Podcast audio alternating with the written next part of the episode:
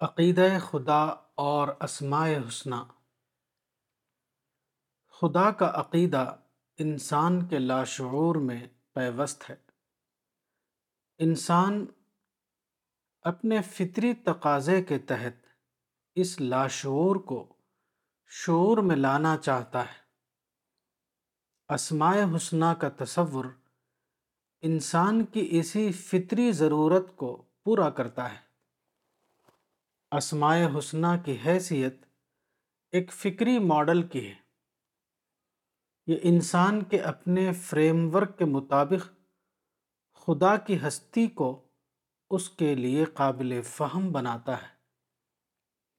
مختلف مذاہب میں خدا کی ہستی کے مختلف ماڈل بتائے گئے ان میں سے دو ماڈل زیادہ معروف ہیں۔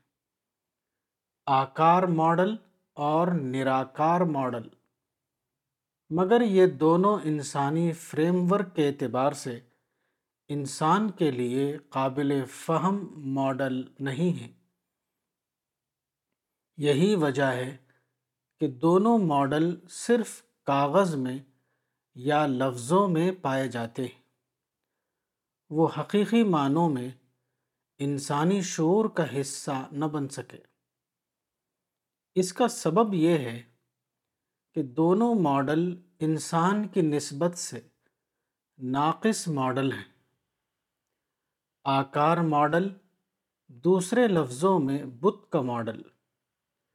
ایک ایسے خدا کا تصور دیتا ہے جس کا بظاہر ایک فارم تو ہے، مگر وہ مکمل طور پر بے صفاتی یعنی پاور لیس ہے۔ دوسری طرف، نراکار ماڈل بظاہر ایک طاقت ہے، مگر یہ طاقت کشش ارض یعنی گریوٹی کی طرح بے صفاتی یعنی اٹریبیوٹ لیس ہے۔ اس طرح یہ دونوں ہی ماڈل انسان کے معلوم فریم ورک کی نسبت سے مبہم ماڈل ہے وہ انسانی فطرت کا جواب فراہم کرنے سے قاصر ہے۔ اسماء حسنہ دراصل اسی خلا کو پر کرتے ہیں۔ کتاب اسماء حسنہ مولانا وحید الدین خان، صفحہ نمبر چودہ۔